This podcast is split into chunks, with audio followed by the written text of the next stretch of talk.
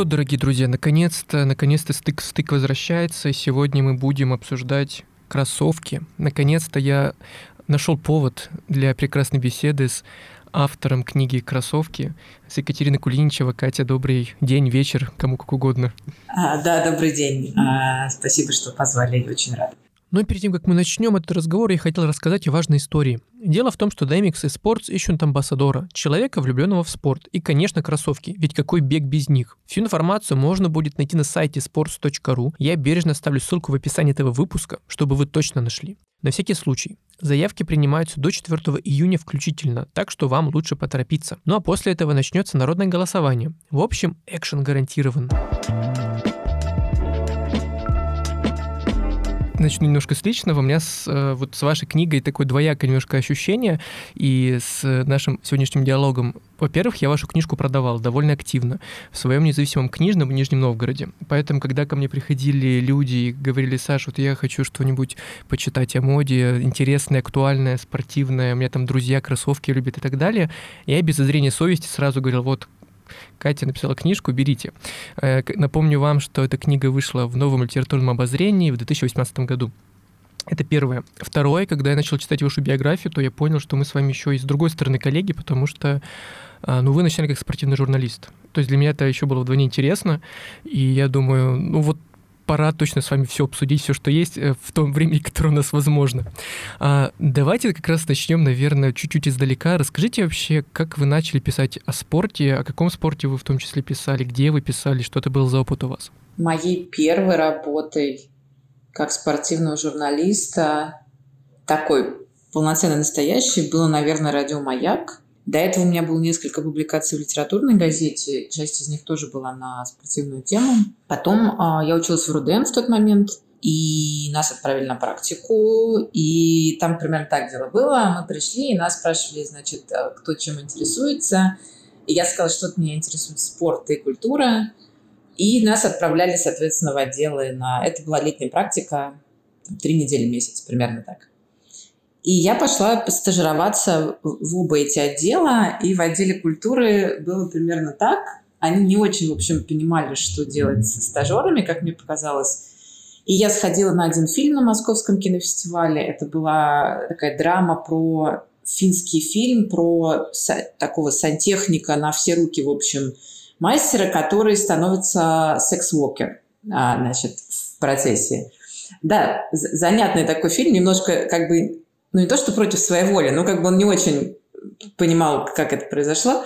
Значит, вот и я сходила на этот фильм, а, я сделала какой-то пробный про него репортаж, по-моему, он никуда, я не знаю, пошел он куда-то или нет, честно говоря, но, в общем, и в отделе культуры как-то не, не ну, вот было ощущение, что они не очень понимают, что делать со стажерами, они как-то в своем каком-то таком варились мире. А в спортивном отделе, как ты наверняка знаешь, всегда рады свободным, бесплатным рукам. И вот так и встретились два энтузиазма, короче говоря. И я в итоге там осталась. А сначала я, я закончила эту стажировку, Потом я была, ну, значит, работала за гонорар, и в итоге меня взяли в штат, и я какое-то время проработала в штате. Ну, у меня такой очень стандартный в этом смысле путь, то есть ты начинаешь с того, чем никто не хочет заниматься. Поэтому я ездила на конный спорт там а, и все такое. И с тех пор я нежно люблю отдел другие, все остальное. И прочее. И все другие эпитеты и прочее, да.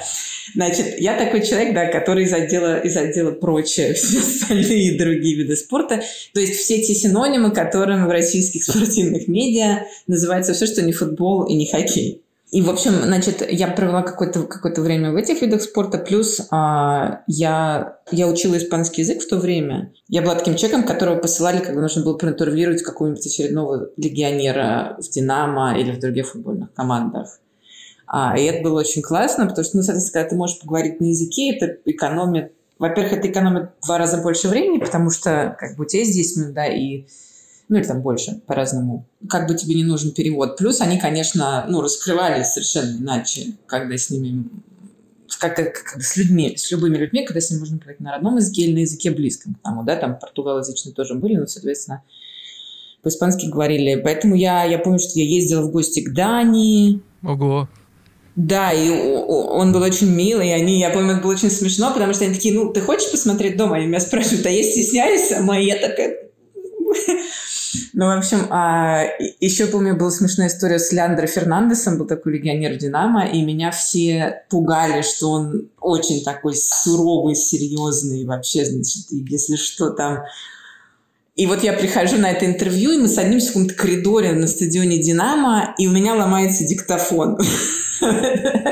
Типа в начале. Это самый страшный сон, мне кажется, любого журналиста. Да, потому что это был, ну, конечно, казенный диктофон, а, ну и понятно, что иногда это не самая лучшая техника, иногда она старая. В общем, что-то что ломается, я думаю, боже. А я вот на, наслушавшись про него, что он такой суровый. Но он оказался очень милым, и как бы он, в общем, всячески мне сочувствовал. И такой, да, да, да, ну, в общем, подождал он, пока я там как-то эту проблему, проблему ликвидировала. А, так что вот, да, потом я перешла работать на пятый канал, наверное, в московское бюро, где мы тоже делали, соответственно, спортивные всякие. То есть я в спортивной редакции пятого канала в московском бюро работала. Там у нас была программа, ну, у нас были новости спорта, и была программа «Опять о футболе», по-моему, она называлась. Ее вел Геннадий Орлов, и мы делали репортажи для этой программы, ну и, соответственно, спортивные новости. Потом я работала в «Спортэкспрессе», потом я работала... Там довольно долго, там лет пять, наверное. Ого. А, да. Это был самый, дли, самый длинный период, да, вот в СМИ, именно в Спортэкспрессе был? Слушай, наверное. У меня еще были, у меня еще был опыт со СМИ другого рода, там интерьерный дизайн и так далее. И мне кажется, это примерно сопоставимо, если так посчитать. Uh-huh. Ну, один из самых. Потом я перешла работать в газету РУ, а потом я ушла на фриланс в смысле спорта, потому что я немножко начала уходить обратно в науку и, соответственно... Ну да. А, да, и я, я потом довольно долго работала еще в фрилансе. Ну, в смысле, я и сейчас периодически туда хожу.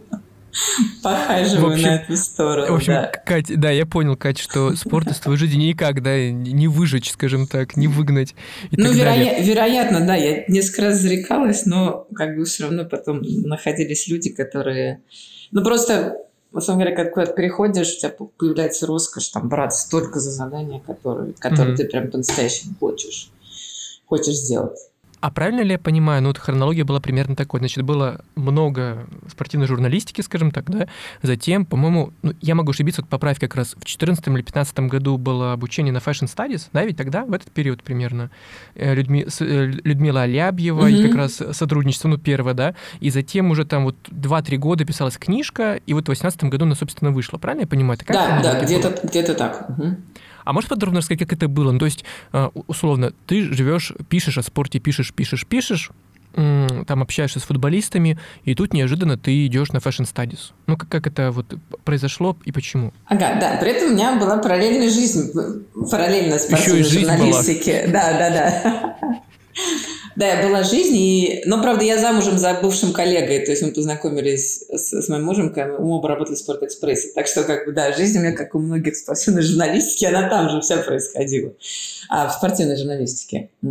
Вот, а, значит, Сейчас я пытаюсь понять, с чего начать. А, Еще даже до Fashion Studies я получила второе высшее образование искусствоведческое в Строгановке в Москве. И это было примерно параллельно с пятеркой, наверное. Может быть, частично со Спортэкспрессом. Наверное, с пятым каналом, мне кажется. Um, вот, и меня просто всегда это интересовало, но и моя мама всегда, ну, собственно, да, у меня все, значит, от мамы. Во-первых, а спорт из-за нее, потому что она страшный, она страшный фанат спорта, просто а, до сих пор, да, и а, обычно, об, обычно папа в семье, но вот у нас не так. Мой папа тоже любит смотреть, ну, там он какие-то большие события смотрит. А мама вообще страшный фанат, она просто за Антона Шипулина переживала мне кажется, как за родного сына. А, она тоже любит биатлон и вот зимний вид спорта. И мы с ней как-то все время это смотрели и болели. И мой дедушка был большим, ее папа большим спортивным фанатом. Так что это, видимо, с этой стороны. Но еще в моей семье, и в частности очень любили всегда как бы историю и искусство, и мама хотела быть когда-то искусствоведом. Это, видимо, мне передалось просто через книжки или через, или через что-то. Я думала пойти на первое высшее образование, но как бы это проблема всех. Вот есть хороший, в англоязычном мире есть хороший термин first generation, да, когда как бы ты первый в своей семье чем-то занимавшийся. Я не очень понимала, в общем, как из этого сделать профессию, можно ли этим зарабатывать на жизнь, если там у тебя нет ни, никакой семьи, которая в музее работает. И я решила выбрать что-то более практическое, поэтому я пошла на журналистику, к первое образование. Ну, кто же знал тогда, как все будет. У этого, у этого свои, свои проблемы оказались, да, у этого выбора, как мы теперь все знаем. Но, а, в общем, я закончила, э, значит, я отучилась на журналиста, а, но потом я в какой-то момент подумала, хочу ли я идти в магистратуру там или, или в аспирантуру по журналистике, и, или, или, и я решила, что я не хочу. И вместо этого я пошла получать второе высшее образование, как раз искусствоведческое. Я получила его, а, но снова не пошла в аспирантуру.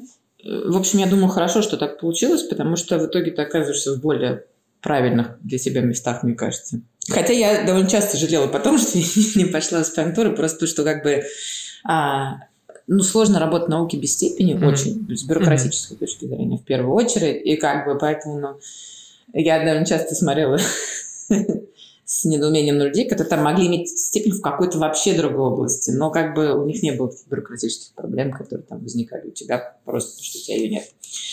А, в общем, я получила еще одно образование как историк искусства, потом, наверное, прошло еще, потом я еще как бы параллельно я работала и, и пыталась понять, а, видимо, что я хочу вот с этой академической своей ипостасью дальше делать. Прошло, наверное, еще, может там, год полтора-два, и я нашла увидела эту магистратуру и подумала, что меня, меня, собственно, к тому моменту уже стало понятно, что меня интересует, наверное, в меньшей степени там большие искусства, архитектура, живопись и скульптура, что меня интересует дизайн, прикладное искусство и так далее. И я нашла эту магистратуру, да, которую руководит, а, руководила и до сих пор руководит Людмила Рябьева. Она с тех пор магистратура сменила несколько прописок а, в других учебных заведениях, но а, я по-прежнему очень ее всем советую, где бы она, где бы она ни была.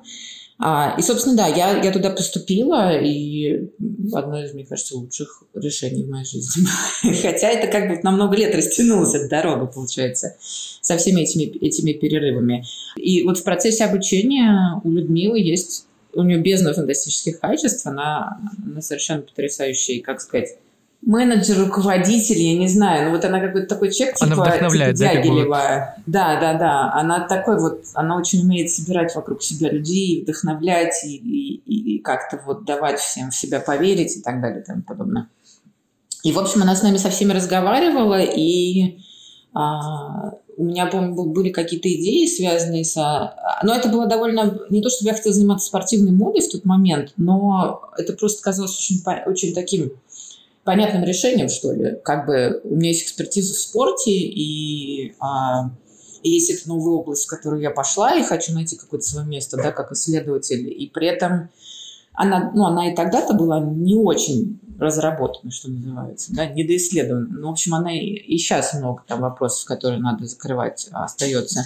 И поэтому это казалось очень, а, очень таким, очень логичным решением. И я помню, что а, Людмила с нами обсуждала со всеми, а, там, у кого какие идеи, и когда у кого-то были какие-то идеи, она просто говорила, ну, пиши про это. И, соответственно, я что-то написала, это что-то было опубликовано в журнале «Теория моды». Я сейчас думаю, что это, наверное, ну, мне кажется, что самое, одно из фантастических качеств ее как редактора, это то, что она, ну, не знаю, мне кажется, видит то, что может стать каким-то каким бриллиантом, потом, как, хотя, То есть когда она, она некий визионер, да, некий выступает. То есть она понимает, что через какое-то время этот материал может стать уникальным, интересным. Ну да, потому что я думаю, что мои первые статьи, наверное, ну как бы я ими не очень сейчас довольна, но тот, тот факт, что их взяли, просто дал, дал очень большой такой в общем, в какой-то момент очень хорошо, когда в тебя кто-то верит и дает тебе возможность что-то сделать. Даже если результат будет там не самым лучшим в твоей карьере, это просто очень важно, не знаю, то ли в смысле поверить в себя, то ли просто в смысле попробовать.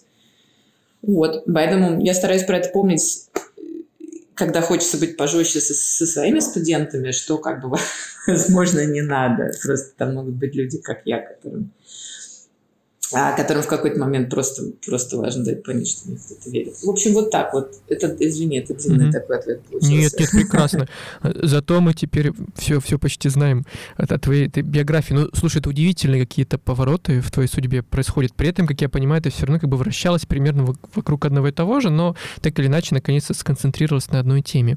Вот смотри, твоя книжка называется, если так прям полностью, да, «Кроссовки. Культурная биография спортивной обуви». То есть именно культурная биография. Мы тут не берем... То есть очень четкий такой ну, сегмент, да, условно.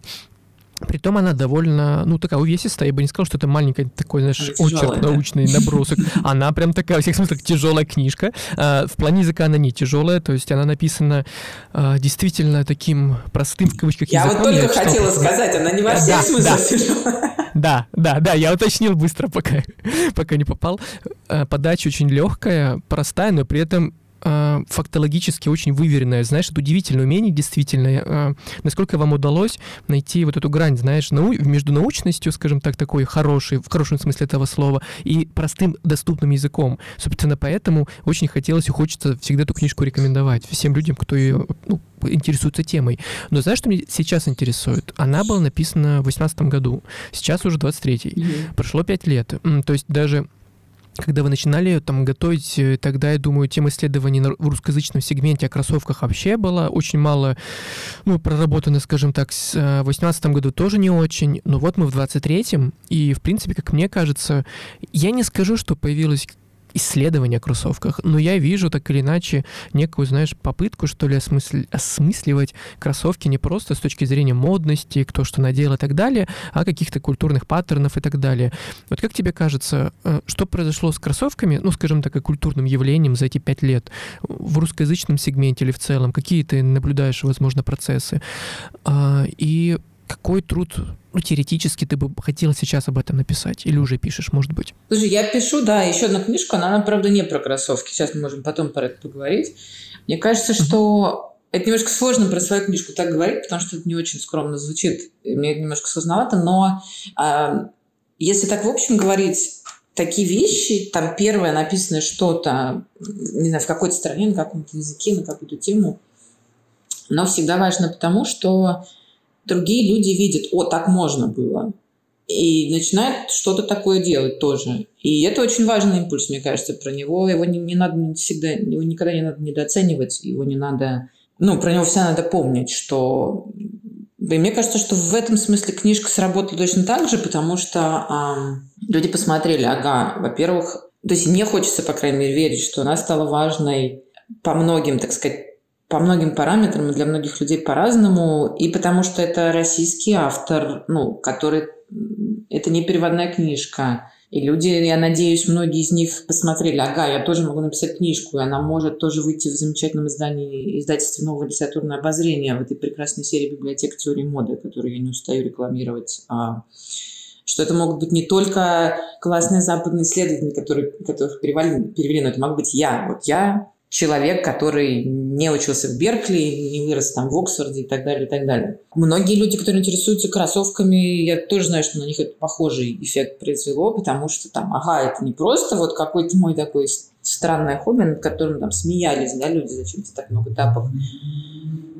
Есть большая разница между тем, как смотрят на кроссовки. Я, как исследователь, и, например, те, кто их собирает – или те, кто их продает. Это просто разные взгляды, разные оптики.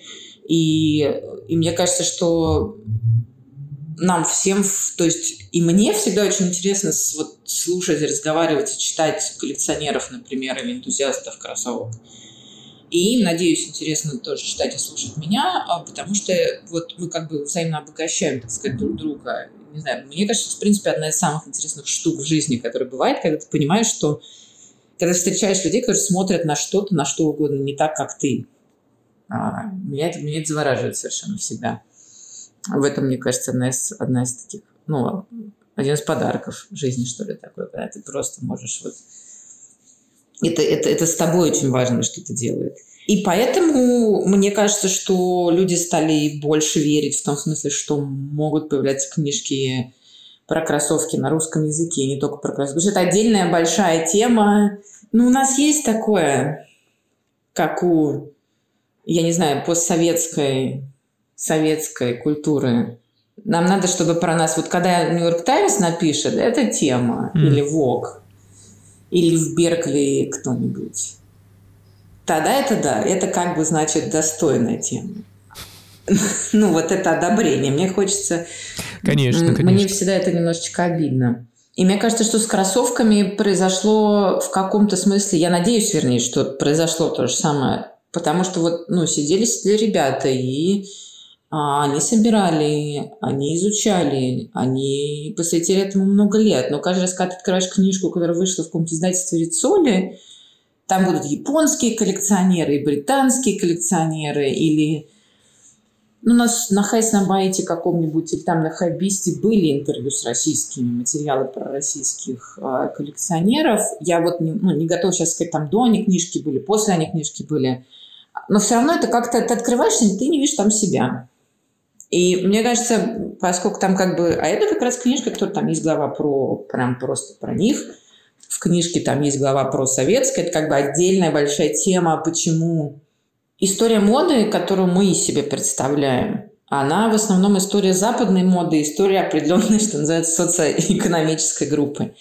Поэтому не увидеть там себя современному человеку вообще проще простого. Ты, может быть, не из той страны, ты, может быть, не из того, не с тем бэкграундом, да, ты, может быть, не из того социально-экономического класса, а, и так далее, так далее, так далее. И это, эту полянку надо расширять. Она не расширяется сама собой, потому что всегда проще по ну, вот, проторенной дорожке уже идти, по проложенной лыжне, колее, там чего еще бывает, ехать. Сейчас это по понятным причинам, конечно, делать в 133 раз сложнее стало, но тем не менее. В общем, это важная работа. Как бы дополнять вот этот канон такой западноцентричной истории моды чем-то и одна из важных вещей, которые, мне кажется, надо делать, это как раз вот Восточную Европу тоже туда, потому что довольно долго история моды, она такая складывалась, ну, как бы нарративы холодной войны очень сильно нам много на что повлияли, в том числе, конечно, для многих западных исследователей вот эта вот история социалистических попыток какую-то свою моду построить, она как бы, ну, такой, она в отдельном зоопарке славистики живет. Мне кажется, что, ну, я бы хотела как исследователь объединить это.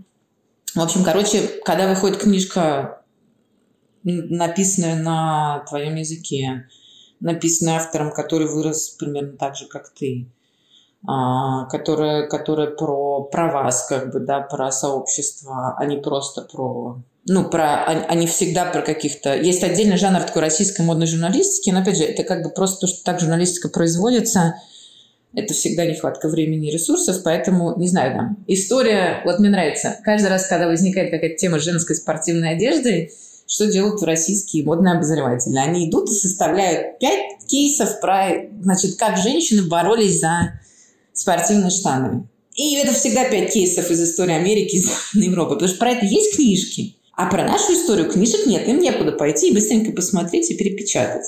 При том, что наша история, ну, как бы, она, она не менее, ну, что менее богата, она, она, она, она более проблематична, она более острая, она более интересная, а, более сложная во многих аспектах. Но как бы ее нет. И вот поэтому я схожу с тех пор, как моя собственная книжка вышла, и всех агитирую, что надо писать книжки, а, надо публиковать книжки. И, к сожалению, наше поколение, мое поколение, чуть старше, чуть моложе, но очень недопубликованные. И теперь mm-hmm. уже явно, ну, короче, ситуация не стала сложнее, э, наоборот, она, извините, стала сложнее, она не стала проще.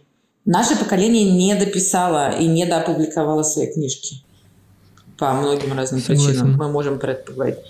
И, к сожалению, это надо делать, потому что так и будет иначе. Любая модная тема будет, будет, будет раскрываться девочками и мальчиками из модной журналистики на на кейсах из, из других стран, просто потому что кто-то когда-то взял на себя труд их описать, собрать в одном месте, и теперь их просто, просто посмотреть. Извини меня, куда-то сейчас немножко в другую степень несло, но... Нет, э, нет, нет, это очень важная тема. Ну, я могу ее продолжить, и как раз будем дальше на эту тему беседовать.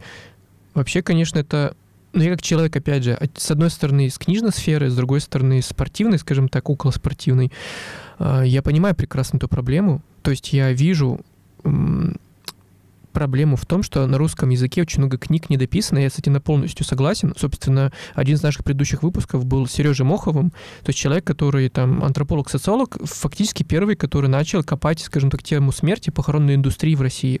А, при всем, я обожаю Сережу, он это прекрасно знает, но и он сам это, он сам признается в том, что ненормально, когда один человек фактически выступает рупором этой темы. Ну, то есть так не должно быть. Он проложил то же самое, наверное, что ты сделал с кроссовками, словно, да, он про про проложил какую-то тропиночку, э, по которой должны были бы пойти его последователи. Но последователи пока что активно, мягко говоря, не пошли по понятным причинам, ну, по многим причинам. То есть проще не стало, как ты говоришь.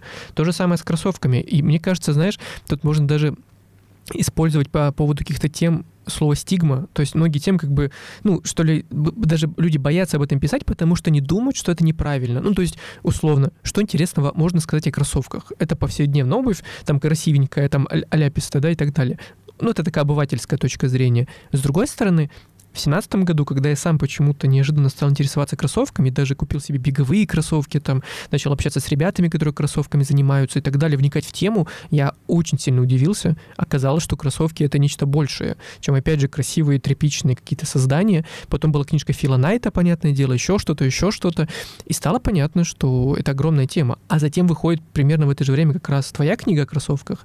И у меня все складывается вообще в идеальную картину. Я понимаю, что благодаря тебе, в общем, я понял, что это огромный культурологический пласт, который очень здорово прорабатывать, с которым интересно работать. И я искренне благодарен тоже Людмиле Алябьевой за то, что она делает в теории моды. Потому что теория моды, как журнал, имею в виду, как, в принципе, и новое литературное обозрение, как феномен, ну, это, скажем так, то, что идет всегда в разрез всему происходящему в мире в хорошем смысле этого слова. То есть НЛО издают книжки, которые, ну, то есть делают очень большие, важные, эм, затрагивают, точнее, очень большие, важные темы, независимо от происходящего. Поэтому тут я искренне тебя поддерживаю, прекрасно тебя понимаю в этом. А, если вернуться к самой какой-то истории вот с кроссовками спортивной одеждой, мне бы тоже искренне хотелось, чтобы появилась книга о спортивных штанах. Ну, да, женских, причем или женской спортивной одежде, чем-то таком именно в СССР, потому что действительно миф, самое красивое, лучшее приходило Запада,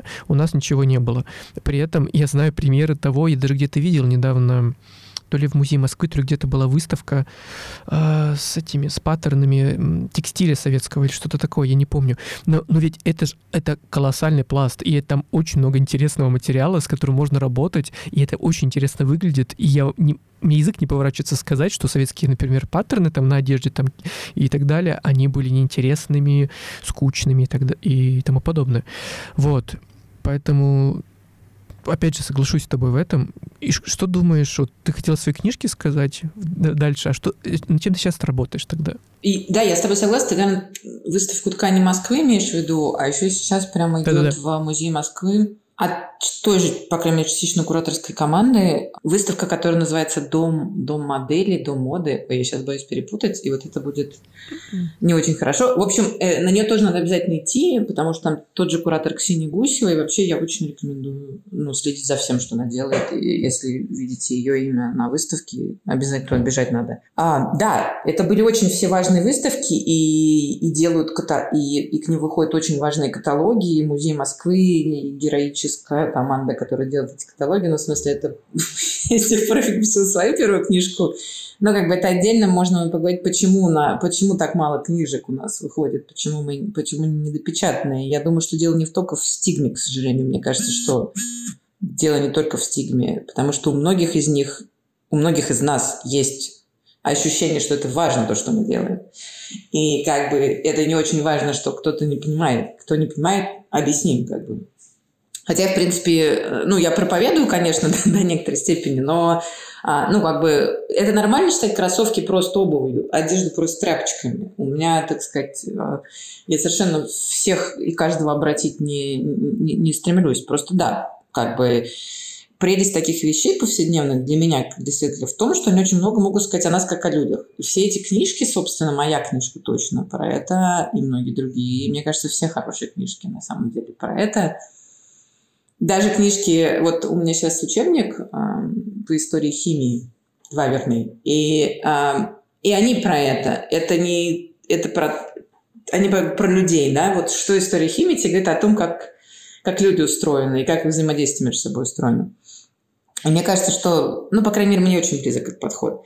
Вторая вещь, которую хочу, хотела сказать, что да, советское наследие очень интересное. У него есть несколько проблем. Одна из них а, то, что ну, как бы оно бумажное во многом, в том смысле, что оно осталось прототипами, опытными образцами, эскизами и так далее. Много, много из этого всего, больше из этого всего никогда не пошла в массовое производство, много из этого всего осталось в каких-то опытных образцах. И не то, чтобы это какая-то уникальная ситуация, но как бы ни Кристиан Диор, ни Коко Шанель, ни, ни другие ребята, которых, из имен которых обычно стоит история моды – никогда не одевали массового человека. А мне однажды, я все время, мне надо найти эту цифру, просто чтобы она у меня была перед глазами. Но в одной из работ французских коллег, которых вот это вот постоянное, видимо, кутюр, кутюр, кутюр тоже достало в какой-то момент до такой степени, что кто-то взял и посчитал, какое количество женщин одевалось у тех имен, которые мы считаем историей моды, и, и, и какое же количество женщин одевалось где-то еще, и там колоссальная разница. Ну, то есть там просто несколько нулей разницы. Но, значит, во-первых, значит, одна проблема советского наследия это вот в том, что многие из этих вещей никогда не были сделаны в какой-то трехмерной форме. Это касается большого количества наследия того периода, о котором ты сейчас сказал. Дизайн 20-х годов действительно потрясающий. И с ним, ну, даже с его восстановлением есть большое количество, большое количество проблем. Но да, нам есть чем, так сказать, восхищаться и вдохновляться. Вторая, но, но, но с советским наследием еще есть такая проблема, что как бы у нас очень много, ну, много негативных ассоциаций, как бы, э, так сказать, довольно сложно говорить, мы вот дизайн ткани любим, а как бы всю сложную историю советскую, как бы нельзя, нельзя так просто сказать, мы вот дизайн ткани берем, а все остальное, про все остальное мы не говорим. Это так не работает. И поскольку у людей как бы, как правило, когда люди, я очень много и работаю, и общаюсь, поскольку я много всего делаю по истории советской моды, с людьми, которые были пользователями одежды, этой одежды или создателями этой одежды, и это очень часто разговор не про одежду, это, это, это всегда разговор, это всегда отношение к советской истории в целом, и это очень сильно усложняет работу, собственно, с дизайн-архивом. А, потому что для многих людей просто невозможно или пока невозможно ну, смотреть на эти ткани, воспринимать их так же, как они воспринимают ткани, сделанные американскими или японскими дизайнерами. Потому что весь вот этот сложный психологический комплекс ассоциаций, травм, болезненной истории и так далее, и так далее, он идет вместе с ним. И его очень сложно, но невозможно от, отцепить от, от эскиза размером там 5 на 5. Я как раз хочу сделать, говоря про, а, про советскую историю, я как раз хочу, вот, ну, я сейчас пишу диссертацию про вот этот проект эм, новой одежды 1920-х 20 годов. Мне кажется, что там... Мы, с одной стороны, все знаем, что был этот проект значит, по созданию нового человека, в том числе по созданию новой одежды для этого человека, и новой индустрии, которая должна все производить, и новых отношений художников художников и промышленностью. С другой стороны, как бы к этому, к этой теме всегда привязаны ну, где-то 4, 5, 6 имен. Потому что на самом деле исследователи никогда не, не, не смотрели на проект в целом.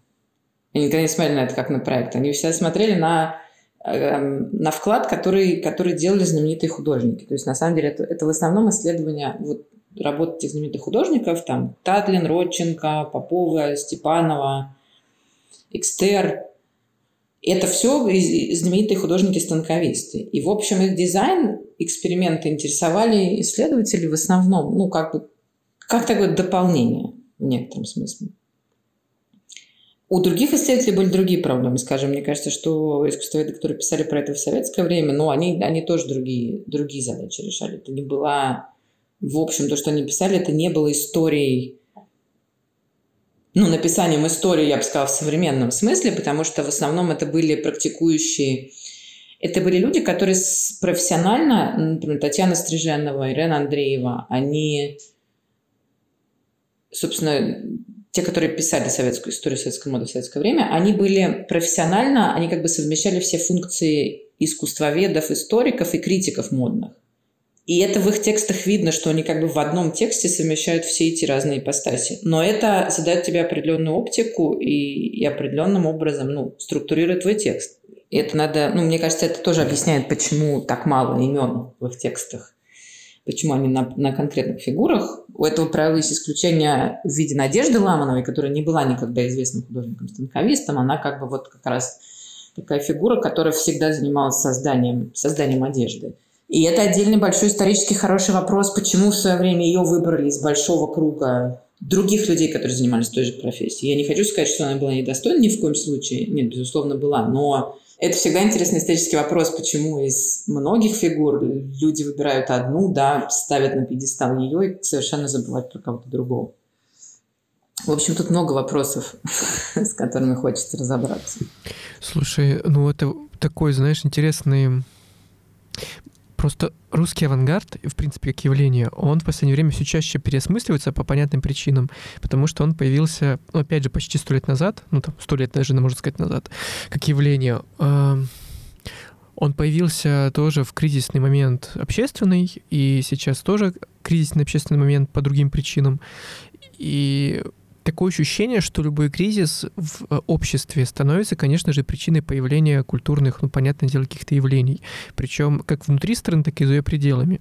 И в этом контексте у меня тогда вопрос, а как тебе кажется, что может появиться условно нового возможно, сейчас. Я понимаю, что ты больше занимаешься именно историей, да? ну как бы ты, ты исследуешь э, про прошлое, но все-таки, может быть, тебе есть какое-то ощущение того, э, как себя чувствует э, нынешняя, что ли, русскоязычная, если можно так сказать, мода, спортивные какие-то веяния, или как-то так? Ой, слушай, это гигантский вопрос, мне кажется.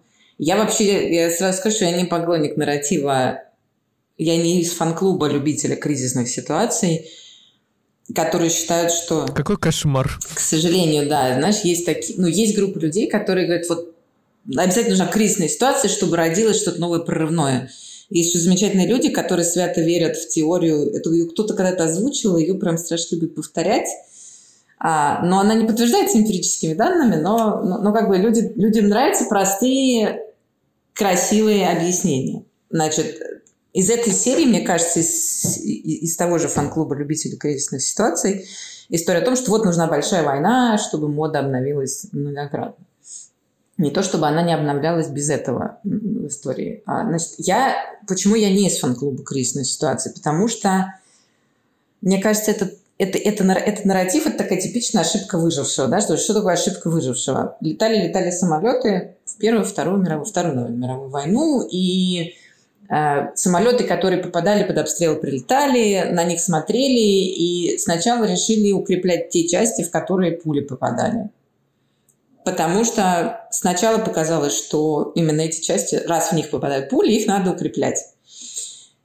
Потом со временем стало понятно, что, по-видимому, если самолет долетел, хотя туда попала пуля, то как раз, а, может быть, надо укреплять другие. Не только эти части, скажем так. Ладно, сейчас я боюсь что-нибудь про самолетостроение тут сказать а, что если самолет туда попал пулей, самолет долетел, то может быть, а как раз вот кому другой она попала в другую часть, и он не долетел. Вот это ошибка выжившего, насколько я понимаю. То есть а, мы смотрим на успешные кейсы, на выживших людей, на художника, у которого остался архив, на художника, которого мы помним. И нам кажется, что кризисные ситуации провоцируют вот этот невероятный взрыв. Хорошие. Мы совершенно забываем о каком количестве имен мы не помним из-за этих кризисных ситуаций, потому что кого-то расстреляли в 20 лет или в 30 лет. И не только расстреляли, но навсегда похоронили архив. Или, например, кто-то просто, как Любовь Попова, умерла, ей было 25, мне кажется. В общем, она была очень молодой женщиной, и у нее не осталось, насколько я правильно, если я правильно помню, прямых потомков. И это всегда опасная ситуация, потому что это значит, что твой архив может... Ну, с Любовью Поповой это не случилось, но со многими другими случилось. У тебя не остается как бы потомков, кому можно архив оставить. Или у тебя остается архив, но это опасно иметь с ним дело, потому что тебя обвинили врагом народа, и как бы люди просто его сжигают в печке, или я не знаю, вот. Мы совершенно, мне кажется, что в применительно ситуации надо думать о, о, о случившемся, и мы просто как бы очень сложно оценить массив всего, что мы не приобрели за эти кризисные ситуации, а не что мы приобрели. Потом еще, конечно, вопрос, что за кризисная ситуация. Она как бы, ну, кризис кризису рознь. Одно дело то, что мы имели году в 2018, и другое дело, что мы имели сейчас. Одно дело, как бы кризисная ситуация, которую переживали в конце 19-го, начале 20 века, году там 1912, извините. А другое дело то, что они переживали в 17 и 19 или 37 То есть одно дело общий такой экзистенциальный кризис, когда ты понимаешь, что вот ответы и готовые пути, они больше не работают. Тебе хочется, как художнику, какой-то другой способ новый найти, делать искусство. Писать стихи, что угодно. Это один тип кризиса, но при этом как бы тебе не грозит физическое уничтожение по причинам, которые ты не можешь совершенно контролировать, или тебе не грозит возможность лишиться возможность быть совершенно отрезанным от, от, от вот этой сферы, в которой ты хочешь себя, для которой ты родился, может быть. Опять же, по причинам, которые от тебя совершенно, совершенно не зависят, да. И другое дело кризисные ситуации, ну, разного другого типа, да. Вот, поэтому я не из фан-клуба. Как бы я всегда как историк, который занимается 20-ми, который занимается 60-ми, который занимается 70-ми, 80-ми, 90-ми. Ну, я не знаю, мне кажется, ну, Просто применительно к тем, кто занимается 20-ми, 30-ми, это, это, это просто общее место, про которое мы с коллегами всегда постоянно разговариваем. Вы, мы всегда думаем о не случившемся, ну, потому что ты просто видишь перед глазами этот массив историй, которые не состоялись и которые могли бы состояться при других обстоятельствах. И мне кажется, вот об этом важно помнить. А, ну, плюс еще как бы политика всегда вмешивается в написание истории, и не случайно, применительно к русскому авангарду, просто очень заметно, да, как они... Ну, один из вопросов, который, например, западные исследователи заставят, как все-таки эти люди в альянсе с большевиками оказались. И это действительно очень сложно понять, есть такой довольно вульгарный подход к этому. Вот написано было в какой-нибудь рабочей биографии 1935 года. Я поддержала Октябрьскую революцию всем сердцем. Есть такая очень известная биография, которую Надежда Ламанова написала.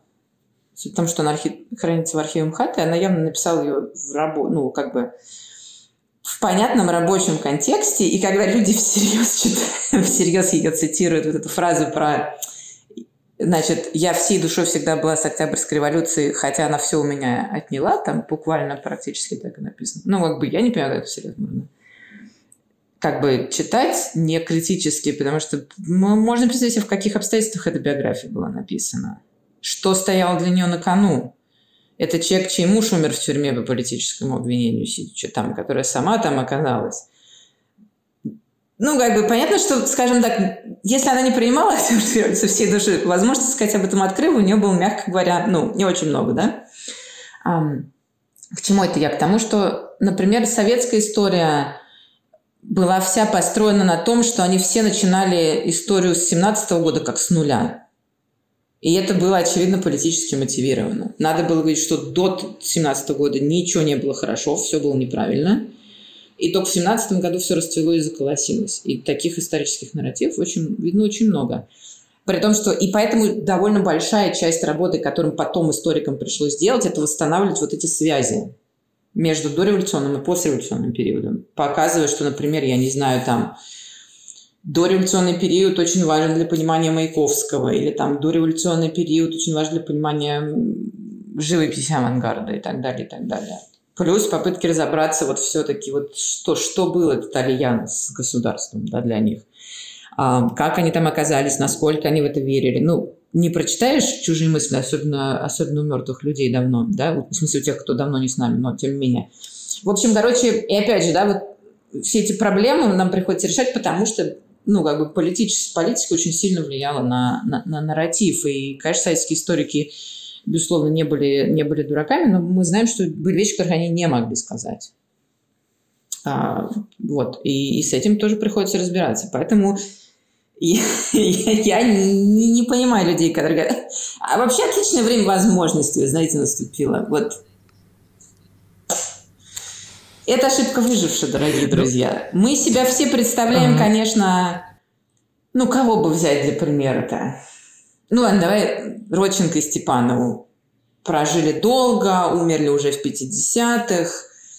Оставим сейчас за скобками колоссальное разочарование, которое видно в их письмах по крайней мере, ну ладно, я по Степановой, я больше по Варваре Степановой, но когда ты читаешь то, что она писала про вот эти свои дизайнерские эксперименты 20-х годов, связанные с одеждой, или, например, от Татлина у нас остался тоже такой, такое свидетельство. Там столько боли про то, что у них не получилось сделать то, что они хотели. И как бы человек, ну, жил с этой болью. А для художника, мне кажется, ну, я так себе художник, но мне кажется, что, ну, я могу себе представить, мне кажется, там на основе какого-то другого опыта, вот, ну, когда тебе хочется что-то делать, это ты не можешь, у тебя не получилось, и не потому, что ты был плох, да, или идеи были плохие. Не знаю, в общем, в этом столько боли, мне кажется, что у меня вот этот вот нарратив про кризис время возможностей. Нет, не обязательно, когда как, как... Не обязательно страдать. Ну, как, глобального, как, глобального хорошо. катаклизма. Ну, кому-то хорошо в этой ситуации работает.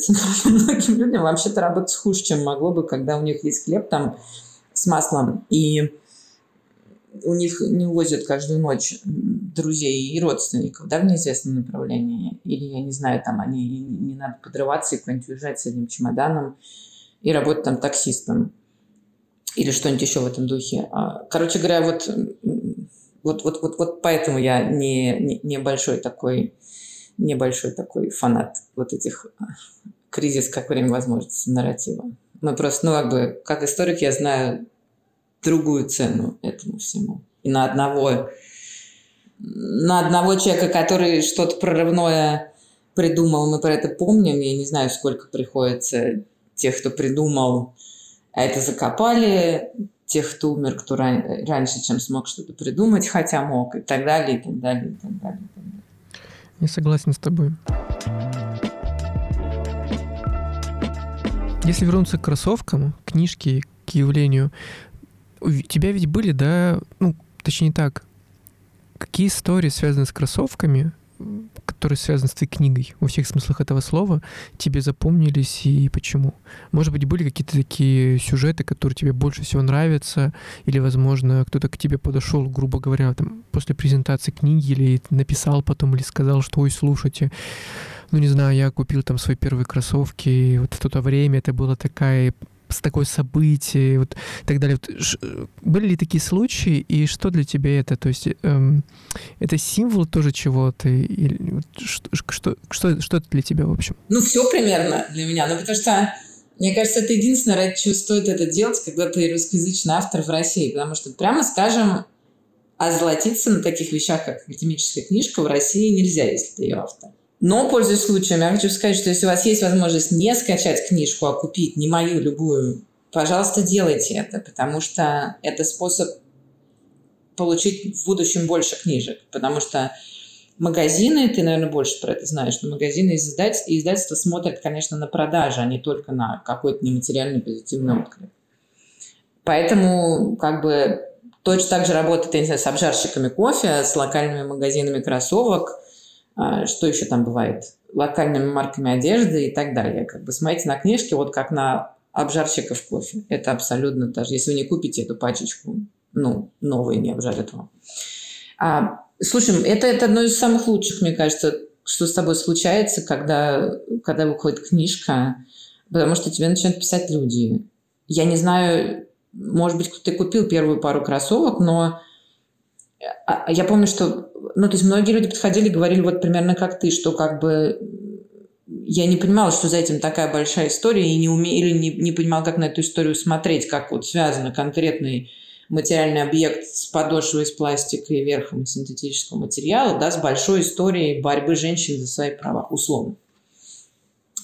Или каких-то других вопросов. А нас в свое время с Людмилой очень поразило что у этой книжки были сильно более молодые читатели, в том числе, чем, ну, как бы я себе представляла.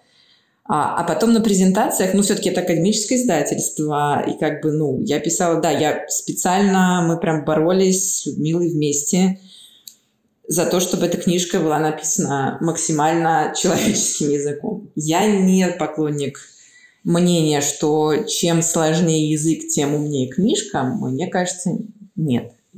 Ну, в смысле, наверное, по-разному бывает, но я, в общем, а, мне кажется, что умные, серьезные, очень глубокие вещи можно сказать и простыми словами, которые не обязательно значит, с большим количеством латыни это все делать.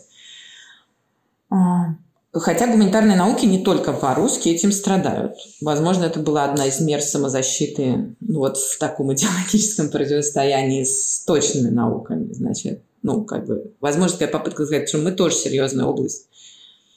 Вот, и поэтому гуманитаристика такой птичий язык немножко иногда изобретает. Хотя терминов я тоже... Мне, я на одной книжке, помню, прочитала книжка свободна от сложных терминов, что-то в этом духе. И от такой книжки тоже бежать надо, честно говоря, как от огня, потому что дело не в том, чтобы быть свободным от сложных терминов. Мне кажется, как раз классная просветительская работа. Вы знаете, в гуманитарных науках есть такой термин, он означает вот это. Вот когда ты можешь объяснить это очень простыми словами, мне кажется, это высший пилотаж. Я бы хотела так, так уметь. А, вот, и, но тем не менее я не имела в виду, ну, как бы у меня как-то в голове не было образа подростка читателя, когда это писала, а потом на презентациях стали подходить ребята, там, 12, там, 13, да, у нас были очень молодые, кого-то там старшая сестра приводила, родители, и ты думаешь, вау, ну, как бы, я надеюсь, чувак, что тебе понравится, хотя я, ну, там у нас много лет разницы, и я не знаю, могу ли я говорить на твоем языке. Ну, мне, мне, мне все очень приятно, когда зовут в какие-то места, куда раньше не звали людей, которые пишут там моды, не часто их туда зовут. А, и говорят, что да, вот я думала, это все несерьезно, а, а, а прочитал вашу книжку и подумал, что серьезно. Но опять же, мне было очень, мне очень, мне очень нравится, когда тоже там с коллекционеры себя как-то как начинали по-другому чувствовать, потому что про них, про них теперь есть книжка. А, я знаю, что многие люди мне говорили, что они думали писать книжки тоже. К сожалению, ну, не похоже, чтобы большое количество Одно дело получить импульс писать книжку, другое дело закончить книжку. Это как бы Сережа очень хорошо Мохов про это говорил в подкасте с ним, и про это тоже, мне кажется, можно поговорить. Это да, ну как бы хорошо, если себе от природы, вот знаешь, кому-то от природы достается там, не знаю, возможно, есть картошку в 12 ночи и не выправляться. Другим, скажем, очень подвижные суставы, ты плаваешь быстро брасом или, не знаю, баттерфляем. А вот Сереже достался от природы талант, ну, сидеть долго в библиотеке на стуле или в архиве, нудно копаться в пачке документов и, и потом доводить дело до конца. И это, ну, применительно к себе я воспринимаю это исключительно как природный подарок. Ну, вот. Кому, кому что достается, кому, я не знаю, там, нос маленький ровный, а мне вот это. А, Потому что это сложно, да, это, это очень сложно довести такие проекты до конца, особенно, особенно в России, где нет там больших авансов, где ты не можешь выпустить. Даже если твоя книжка очень успешна, но жить на это нельзя, прям скажем. Где у тебя там, если хочешь писать книжку, у тебя там должны быть две-три работы, какие, ну, которые, как бы, то есть у тебя есть вся работа и вот и твои научные занятия. Это всегда так даже у людей, которые работают в научных институциях. То есть кто-то преподаватель, кто-то какой-то административный работник. И как бы... И все время получается, что вот эти вещи с написанием книги, они такие прицепчиком идут к чему-то остальному, да, как к тому, чем ты должен заниматься ради, ну, ради денег. И это, ну, на этом пути очень, очень легко сойти и никогда не закончить. Вот. Ну и плюс, как бы, все события последних лет, начиная с пандемии, они, конечно, очень тоже по, по сфере кроссовок ну, ударили, потому что даже в пандемию, про безопасное, да, поговорим, давай, а, ну, в пандемию отменялись мероприятия. Я помню, что у меня в начале пандемии слетело большое количество работы, потому что мероприятий не было, рекламные кампании не запускались и так далее, и так далее. Не все отменялось, но много чего отменялось. Но теперь тоже понятно, что я не, ну, как бы, ты спрашиваешь меня, я, может быть, одна из причин, почему я все время куда-то ухожу, Потому что, честно, ответ, ну, я не знаю. Я как бы очень легко себе представить, что это вообще накроется. А может быть, не накроется, но ну, будет сильно сложнее, да, потому что компании ушли. А, правда в том, что с такими сферами, как, как кроссовки, большие бренды, большой драйвер этого всего. Это не живет без коммерческой, без коммерческих партнеров. Поэтому, если их нет, ну, мы можем себе представить... Да, пессимизм. Мы можем себе представить, как это живет, потому что, ну, как бы жила, ж, жили субкультуры, которые, для которых это важный элемент да, своей идентичности, до того, как пришли большие бренды, скажем, на наш рынок. Но это было не очень весело. А, так что так что сложно. Давай не буду я давать прогнозов. Я, я, я не люблю, особенно когда... Ну, в смысле, я не вижу каких-то каких-то меток, по которым один сценарий можно от другого от другого сейчас отделить, тем более, когда все меняется, ну, просто каждый день, как бы. Слишком быстро, это правда, да. Понимаю прекрасно. Давай в завершение нашего разговора такой, ну не блиц, э, несколько коротких вопросов. Э, первый очень странный, возможно. Почему тебе не, не нравится слово сникерхед? А не, мне нормально со словом сникерхед. Ну, я, я просто не он. Может быть, я не знаю, может быть, ты это где-то представил. Ну, я не сникерхед, я не коллекционер кроссовок, я такой преданный болельщик. Преданный болельщик. Я Окей. знаю, что многим в России не нравится, коллекционерам кроссовки не нравится это слово, ну, потому что кто-то, например, воспринял культуру через культуру британских любителей кроссовок, а они прям очень против, потому что им не нравится американизм. Хорошо. Ты сама носишь кроссовки к стереотипам? Я, я только кроссовки ношу, честно говоря, последние Серьезно? годы. У меня я оставила у себя одну пару белых туфель на каблуках, одну пару... Даже, по-моему, ты знаешь, белые, мне кажется, я продала в итоге. У меня точно есть одна пара черных туфель на каблуках, возможно, две. Один на таком умеренном каблуке, а второй такой, ну, побольше. И одна пара красных. И вот светлые надо бы купить, конечно. Но это вот на какой-то торжественный выход, да и то, ну, как бы моя жизнь так организована, что, в общем, на такие церемонии, куда прям совсем надо в каблуках идти, я не хожу, поэтому... А куда я обычно хожу, там, там можно и в кроссовках. Так что я только в кроссовках, честно говоря, хожу. Ну, тогда, как говорится, нужно задать еще несколько вопросов быстрых тоже. А какая марка у тебя любимая? Ну, какие ты носишь кроссовки? В основном модели, может быть, или еще что-то? Есть ли предпочтение? Есть, да, но это меняется. Я очень долго любила Air Force One Nike, а потом я купила одну очень красивую, но не очень удачную, как показ практика, пару. Она неземной красивая, неземной красоты. Это кроссовки, которые посвящены витражам готических соборов. Но, к сожалению, она, а, она оказалась не очень удобной в носке, и вот она у меня стоит. Она мне даже вот сейчас, сейчас, сейчас здесь, но я ее, может быть, за всю зиму одевала, наверное, раз. Эх. Потому что ну да, потому что как бы когда у тебя есть выбор красивый, но более тяжелый, или там, скажем, более тесный, а, и более легкие тоже красивые. Ну, человек существо слабое, он выбирает. А у меня сейчас большая любовь уже какое-то время с а, Asics Gel Light 3, а, потому что они, они, ну, их сейчас делают в огромном количестве дизайнов. Ты можешь там какую-нибудь коллаборацию со сникерхедским магазином из Японии, можешь а, конкретно у меня сейчас есть пара, которые из коллекции, там было две пары на тему фланели. Вот, они такие, у меня, у меня такая красная, которая...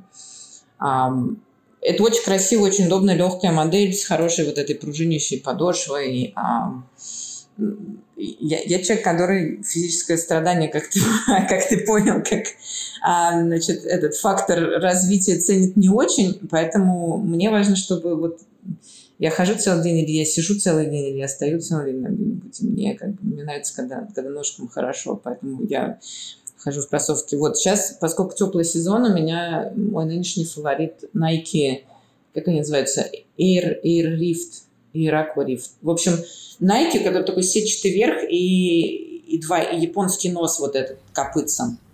А, я понял, но я не помню, как они называются, но я визуально Аква, Акварифт, по-моему, они mm. называются. У них немножко иногда меняют, у них есть несколько mm. моделей с этим носом, и а, они немножко меняются название. Вот, а, они оказались очень, очень удобные.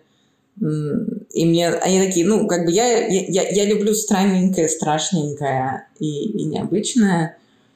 Вот, они, они прям отвечают в этом смысле всем моим критериям. Еще я очень люблю на на летний сезон и, к сожалению, вот это моя большая, моя большая трагедия как пользователя кроссовок в том, что, к сожалению, эстетическая политика большинства брендов идет не в ту сторону, в которую я бы хотела, чтобы она шла.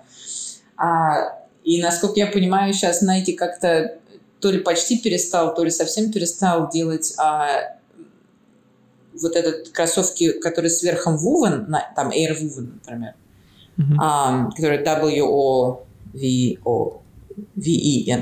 В общем, плетенки такие. Mm-hmm.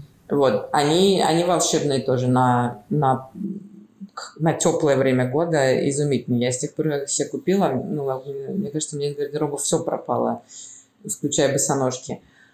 Um, я люблю слепоны, на самом деле, хотя, ну, опять же, они проигрывают вот в физическом комфорте, но, но мне нравится, что меня довольно часто покупают коллаборации, которые делает Ванс, там, мне нравился мне нравилась их коллекция, посвященная Дэвиду Боуи. У меня даже есть одни, я все это... Хотя вообще я считаю, что это не очень занимать голову такими вещами, когда можно занять чем-нибудь каким-то важным историческим вопросом, но у меня лежат эти кроссовки, посвященные Боуи, и, к сожалению, они, они вполне удобные, но мы с ними не очень совпали физически, им натирать ногу. Но я, я все еще их храню, все еще надеюсь, эм, надеюсь с ними найти общий язык. У меня есть очень красивые слепоны, которые были сделаны в коллаборации с, Кал, с Карлом Лагерфельдом, где вот шашечка в виде его профиля. То есть вот шашечка Я понял, да, да, да. И это космической красоты. Я их очень люблю. Они уже прилично износились. Но, собственно, это скитерские тапки. Это как бы делает их только краше, когда они в потертостях, мне кажется. Уж не знаю, одобрил бы это Лагерфельд, но... Да, одобрил бы, все нормально. Э, котика вон... Я, за... да, жар... в общем, я человек, я человек, который любит... Нет, я, в принципе, совершенно с массовыми релизами тоже хорошо, но я человек, который любит находить вот такие вот... Интересные интересный, но ну, я, у меня нет ничего дорогого, и я себе не очень представляю в ситуации, когда я отдаю на ресейле за кроссовки много, много mm-hmm. денег. Поэтому я, я, я люблю что-нибудь интересненькое, но что не, не опустошает мой банковский счет. Вот так как ты благоразумно даже в выборе кроссовок. Вообще, я понял, нам нужно было весь выпуск посвятить просто моделям твоих кроссовок, и мы бы прекрасно поговорили. Зачем книжки, все остальное, знаешь? Ой. Но мы можем поговорить, если еще время есть, мы можем еще немножко поговорить. Нет, я, я-то могу, кстати. А, ну тогда давай... А ты давно покупаешь кроссовки в принципе? И какие твои кроссовки были первыми? Ну, ты помнишь, там, первые кроссовки это там такие-то, купленные мамой, не знаю, кем-то из близких, возможно. Ну, плюс-минус. Слушай, ну в каком смысле я прошла путь некоторых читателей своей книжки, потому что я, у меня когда-то был период, когда у меня не было кроссовок, кроссовок или были какие-нибудь спортивные. Наверное, были, конечно, кроссовки, которые покупала мне мама на рынке, но я совершенно не помню, что это было. Я могу сказать, первые кроссовки, которые привлекли мое внимание, я была в Лондоне, когда они, когда Nike выпустила очередную коллаборацию с магазином Liberty. Это такой знаменитый исторический лондонский универмаг, mm-hmm центр эстетического движения, центр важный для движения искусства ремесел, так далее, так далее, так далее. У них там был когда-то шикарный этаж, третий или четвертый, в общем, где-то наверху, надо, наверх надо было лезть, где продавался этот антиквариат типа движения искусства ремесел. Я страшно любила туда ходить. К сожалению, они его, когда я была там последний раз, стал понять, что они его как-то переделали, и там вот этих всех столиков, которые там могли еще Вильяма Морриса видеть, а, или как, как, как каких-то там сумасшедших арабских фонтанов за бешеные тысячи фунтов, там стало как-то меньше.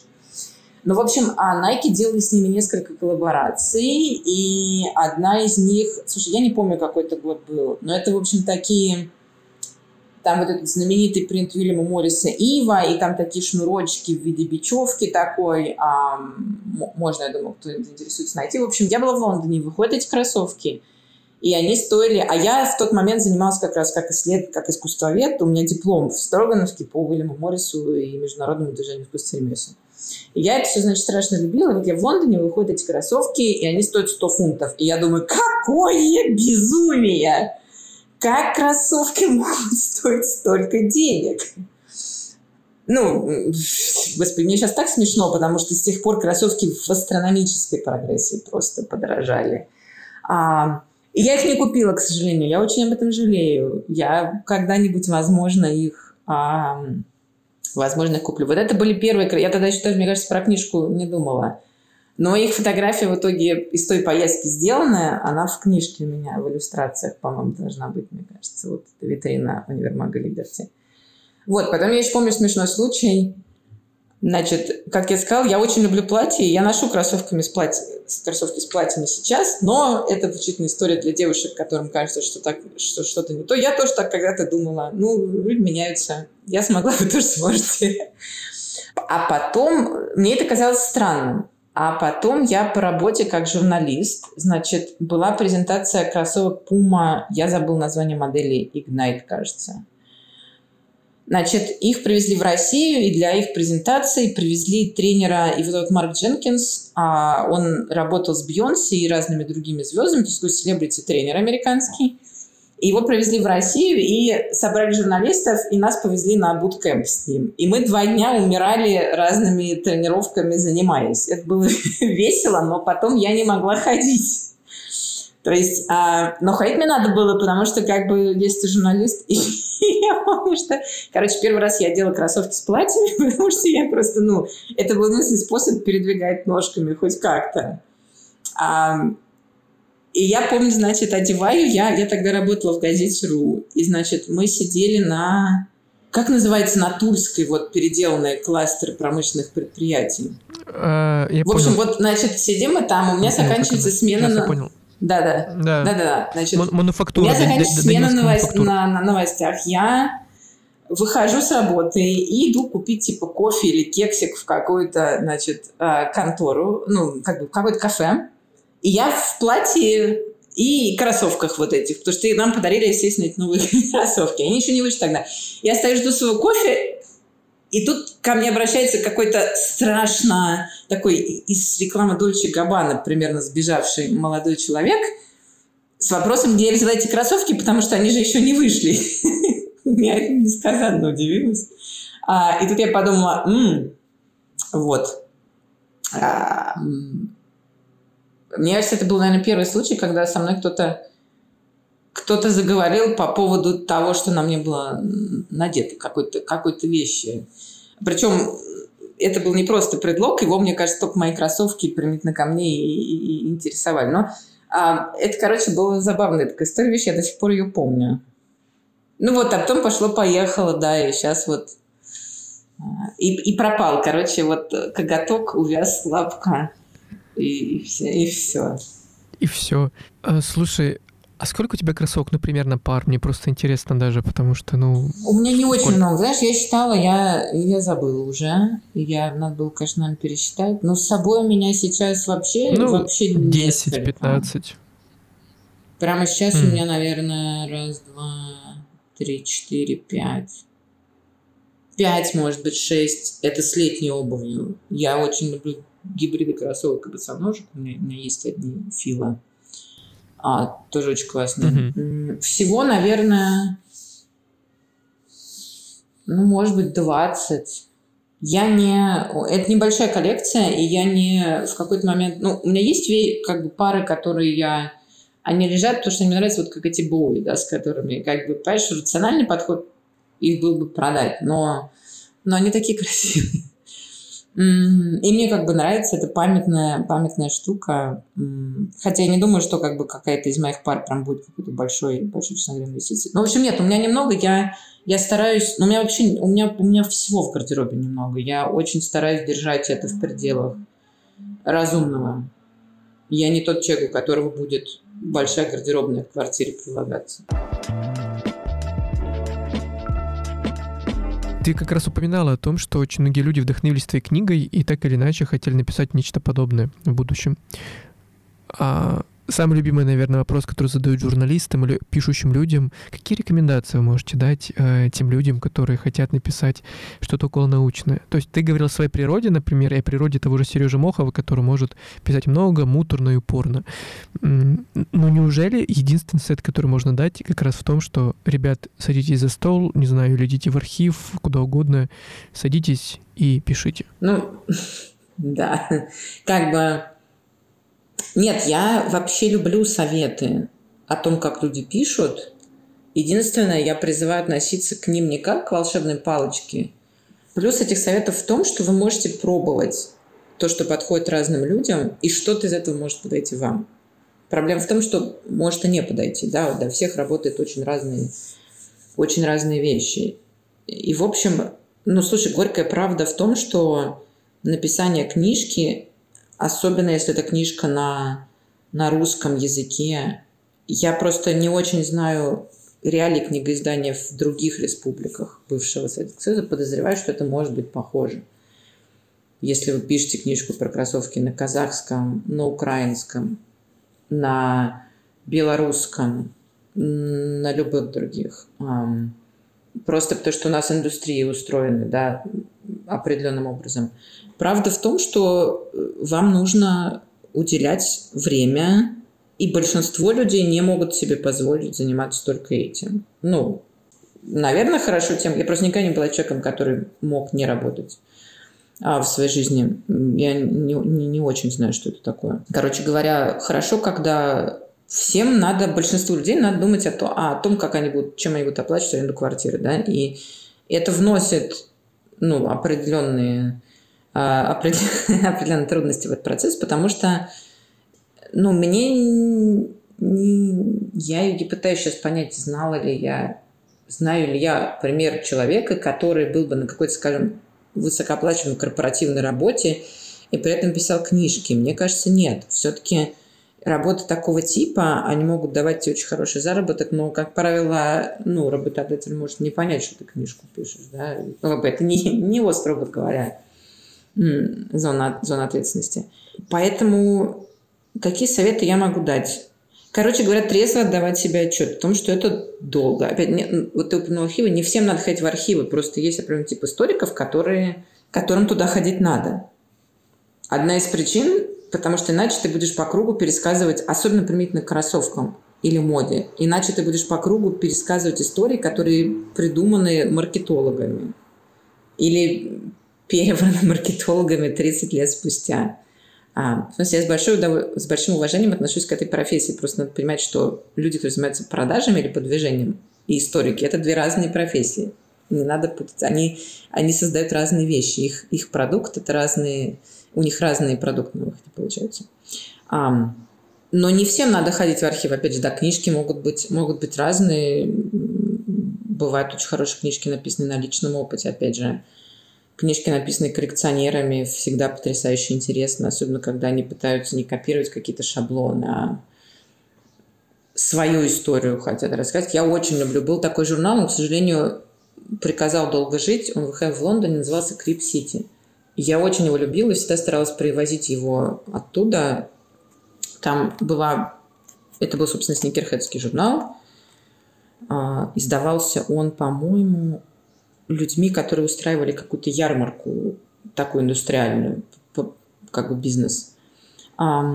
И там были, во-первых, всегда потрясающе интересные интервью с коллекционерами, и там еще была рубрика периодически как бы коллекционер кроссовок, условно говоря, рассказывает там про город, в котором он живет. Это тоже всегда было потрясающе, потрясающе интересно. Короче, ну, хочется больше таких историй. Но как бы надо себе отдавать отчет в том, что за, помимо творческой составляющей, страха белого листа, чего-нибудь такого, вот всего такого, есть еще за этим стоит экономика. И проблема, почему много людей не заканчивают свои книжки, не в том, что они, что они какой-то творческий блог, а в том, что как бы они с экономическим блогом встречаются, к сожалению. А, что я еще хотела сказать? А, вам понадобится очень много терпения. И вам понадобится что-то, не знаю, всегда самый сложный момент особенно если и академический исследователь, это в том, что это все занимает дикое количество времени, рецензирования, пока все прочитают. Часть этих процессов ты никак не можешь контролировать. Ну, слава богу, не все встречаются с процессом публикации академических статей, потому что, мне кажется, это просто может любого уничтожить морально и физически. Но в какой-то момент, скорее всего, вы столкнетесь с тем, что нужно на зубах просто довести до конца. И, возможно, вы столкнетесь... Ну, то есть это не... Для меня это никогда не выглядит как процесс, когда ты скачешь по полянке в эйфории в цветочках. А, нет, эйфория заканчивается. Как бы ты ни любил проект, эндорфины заканчиваются. Если ты проводишь опять же, вот эта постоянная необходимость как бы балансировать экономику с тем, что ты хочешь делать, потому что процесс становится дольше, и ты очень устаешь от темы, которой ты занимаешься. И с этим тоже надо что-то делать. А, опять же, поэтому надо смотреть не только, как кто пишет, но и как кто борется, на самом деле, вот с этими с усталостью, с тем, что тебя тошнит от этой темы, с тем, что ты не можешь больше видеть эти истории, потому что есть такая проблема, когда ты занимаешься какой-то темой очень долго. Тебе кажется, что это сначала тебе кажется, что все, что ты нашел и написал, это дико круто, а потом всегда бывает момент, когда кажется, что это никому не нужно. Это совершенно неинтересно. И ты никаких интересных ответов не нашел. Всегда происходит то, что ты просто много времени проводишь с этим материалом. Ты как бы все время себе эту историю рассказываешь, и ты уже устал от нее. Тебе кажется, что ты миллион раз ее слышал. Поэтому я советую вот на такие тоже внимание обращать вещи и спрашивать у людей не только там, как написать вашу первую книгу, как сесть и начать, но и вот как, что делать, когда ты дошел уже до определенной стадии, но, но закончить не можешь. Я, чтобы закончить свою книжку, в какой-то момент стало понятно, что это может бесконечно продолжаться. И я просто... Я ушла с Ну, я, по-моему, уже какое-то время на фрилансе была к тому времени, но, в общем, я типа месяца на четыре, чтобы ее закончить, я просто не брала никакую работу потому что стала понять, что я не закончу иначе, если я и дальше буду писать книжку и работать. А, поэтому, ну, как бы хорошо, когда можно это перейдет как можно короче, а то голодно иначе. Но вот так вот. Я в итоге закончила, и мы довольно... Значит, ну, отдельная вообще история, это просто отдельная боль, мучение, страдания, 10 кругов ада и так далее, так далее, иллюстрации, права на картинки и, и так далее. Затем, затем отдельная экономика мне очень часто... Ну, не то чтобы мне обидно, но я в какой-то момент поняла, что про это надо рассказывать, потому что люди привыкли к большому количеству иллюстрированных журналов и как там выглядит. И поэтому ко мне довольно часто подходили люди говорят, что вот, вот мало картинок у вас в книжке. И поэтому я стал, в какой-то момент стал понять, что надо объяснять, почему там мало картинок, что если бы там было больше картинок, или сами картинки были больше, то книжка была бы дороже, она бы уже стоила не столько-то, а вот столько-то, и вам бы сложнее было ее купить и так далее, и так далее, и так далее. Вот. Что касается страха первого листа, но опять же, на эту тему есть много разных советов. Мне нравится один, который говорит, напишите, можно материться? Эм, значит, я где-то прочитала этот совет, который говорит, что можно просто написать на белом листе в Word или там в какой программе кто пишет, короче, начинаем. И это на самом деле иногда хорошо работает. Главное не забыть убрать. Ну, можно там не всем комфортно будет, наверное, с матерным словом. Короче, блин, начинаю вот так. Наверное, может быть, просто сработать, короче, начинаю, но вот почему-то элемент мата многим помогает просто вероятно, потому что это все-таки такое очень трансгрессивная, трансгрессивная штука. Можно это попробовать? А, ну, вообще никогда не надо думать про, про красивое начало. Ну, в смысле, никогда не получается у меня, по крайней мере, все равно. Поэтому я, когда у меня, когда у меня не пишется, то есть не складывается это в текст. Можно сесть и просто на, ну, писать, что, что есть в данный момент в голове. Возможно, в какой-то момент сложится. Mm-hmm. Возможно, распи... Ну, то есть, ну, бывает, ты просто расписываешься в процессе. Вот. А, еще важный совет. Я бы рада была, чтобы это мне кто-то сказал в начале. А, надо быть просто готовым к тому и принять, и смириться с этим, что мир не идеален, а ваш, ваш текст никогда не будет таким прекрасным в жизни, как он в вашей голове. Ну, то есть я вот этого не, не понимала с, сначала, и, и это очень тяжело. Мне кажется, это то, что мешает многим людям сесть и начать писать, потому что когда текст существует только в нашей голове, он невыразимо прекрасен, он идеален. Но никогда, когда ты начинаешь... И это, видимо, происходит то, что вот, ну, это как ретушь какая-то между, между ним и нами в этот момент. Знаешь, как вот эти современные телефоны, меня страшно бесит в них эта функция, потому что невозможно какую-нибудь птичку красиво сфотографировать. Или я вот пыталась, я ходила на выставку и пыталась сфотографировать живопись постимпрессионистов, где важен мазок, где важно, как вот он мастихинчиком, и где холст виден. А он ретуширует все, потому что задача современного телефона сделать так, чтобы ты выглядел как 14-летний подросток в ТикТоке. Значит, не дай бог морщина или там какое-нибудь несовершенство кожи. И он же не, не, не отличает твое лицо от, от, от, от, от картины. Короче, он, в общем, все сглаживает, и это страшно раздражает. и вот это же проделывает, видимо, наш мозг, когда текст существует только там. Но когда ты начинаешь переносить это на бумагу или в компьютер, на виртуальную бумагу, ты начинаешь это видеть, где у тебя что не сходится, какие есть проблемы. И поэтому я как раз, для меня это стопроцентно работает. Для меня написание текста – это прям отдельный этап исследования. И это вот не то, что ты что-то там где-то поисследовал, уже все придумал, и тебе просто надо записать. Нет, у меня это так не работает. Мне кажется, что у многих это так не работает. И с этим ничего нельзя сделать.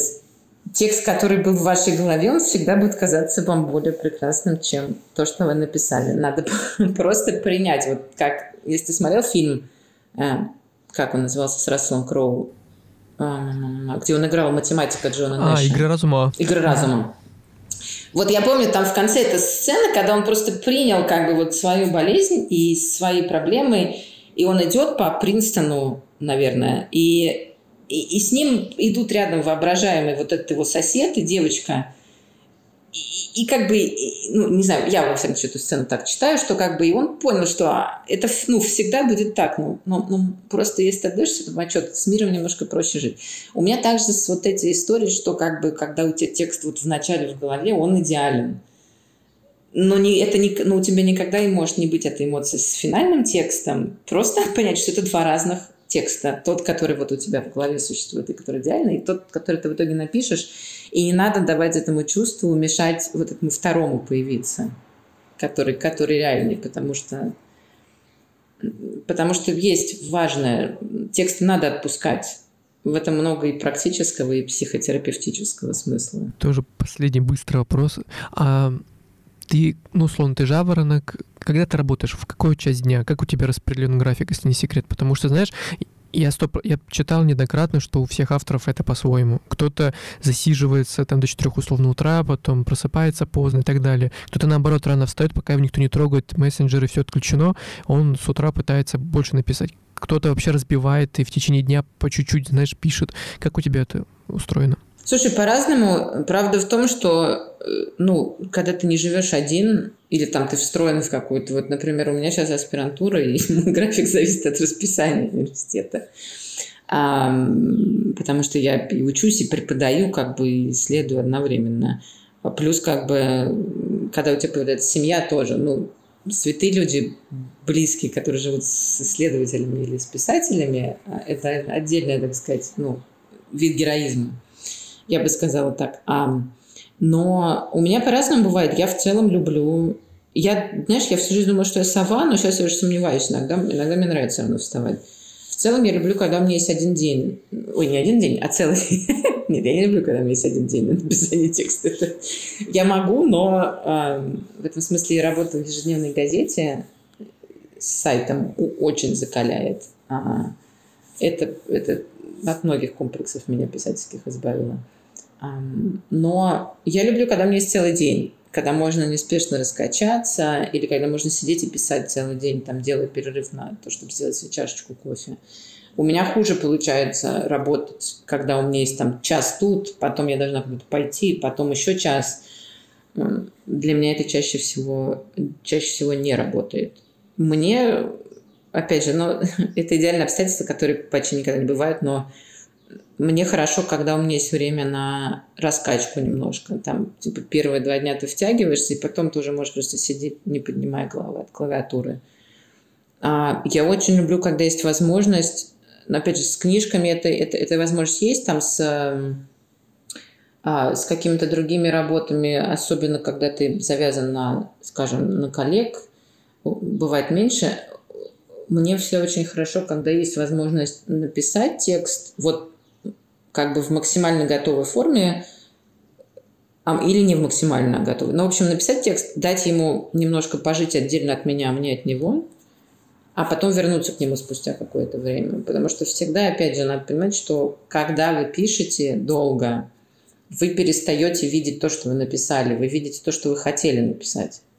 И это касается и каких-то смешных описок, опечаток и того, что мысль может быть не очень понятна в этом смысле полезно дать почитать другим и, и, и умеренно злиться на них, потому что это, конечно, страшно раздражает, когда человек считает что-то не то, что ты написал, но, но это помогает понять, где как бы ваши читатели могут прочитать не то, что он хотел.